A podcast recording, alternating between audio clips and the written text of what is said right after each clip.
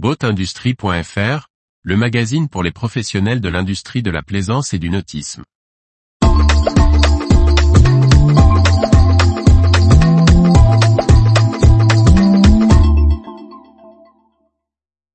Vie du nautisme, Boatwash, Nautic Service, NMMA, Unibot, Silence.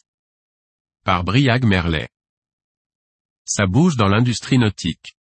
Retour sur les dernières nouvelles des professionnels de la plaisance. Les brèves du 1er septembre 2023. GetG Boatwash, distributeur des unités de dessalement solaire, annonce la mise en service d'une petite unité de dessalement d'eau de mer sur le port de plaisance de Saint-Cyprien. Elle permet déjà l'alimentation d'un ponton dédié au nettoyage à l'eau douce des bateaux sans recourir au réseau d'eau municipal.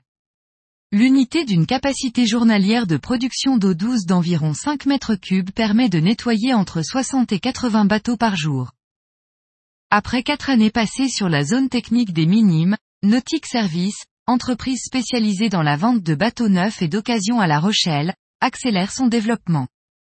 Sa partie commerciale intègre les locaux de son confrère, West Yacht Broker sur la zone des minimes, tandis que l'atelier se délocalise à quelques kilomètres dans un espace plus grand et propice au montage de bateaux neufs ainsi qu'à l'entretien général. La National Marine Manufacturers Association, ou NMMA, Association des professionnels du nautisme américain, déménage son siège de Chicago vers Washington DC. En rejoignant la capitale fédérale, elle entend pouvoir renforcer ses actions de lobbying auprès de l'État.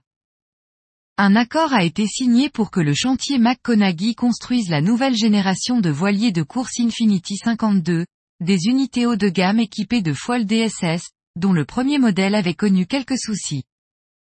Le chantier de reconversion de bateaux Unibot fait partie des trois lauréats de l'appel à manifestation d'intérêt lancé par le pôle mer Bretagne Atlantique et les Sables d'Olonne Développement sur l'innovation maritime.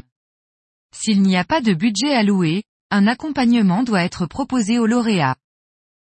La start-up italienne Silence, qui développe des systèmes de propulsion par pod pour des bateaux rapides, a annoncé la construction d'une usine de batteries en Sardaigne.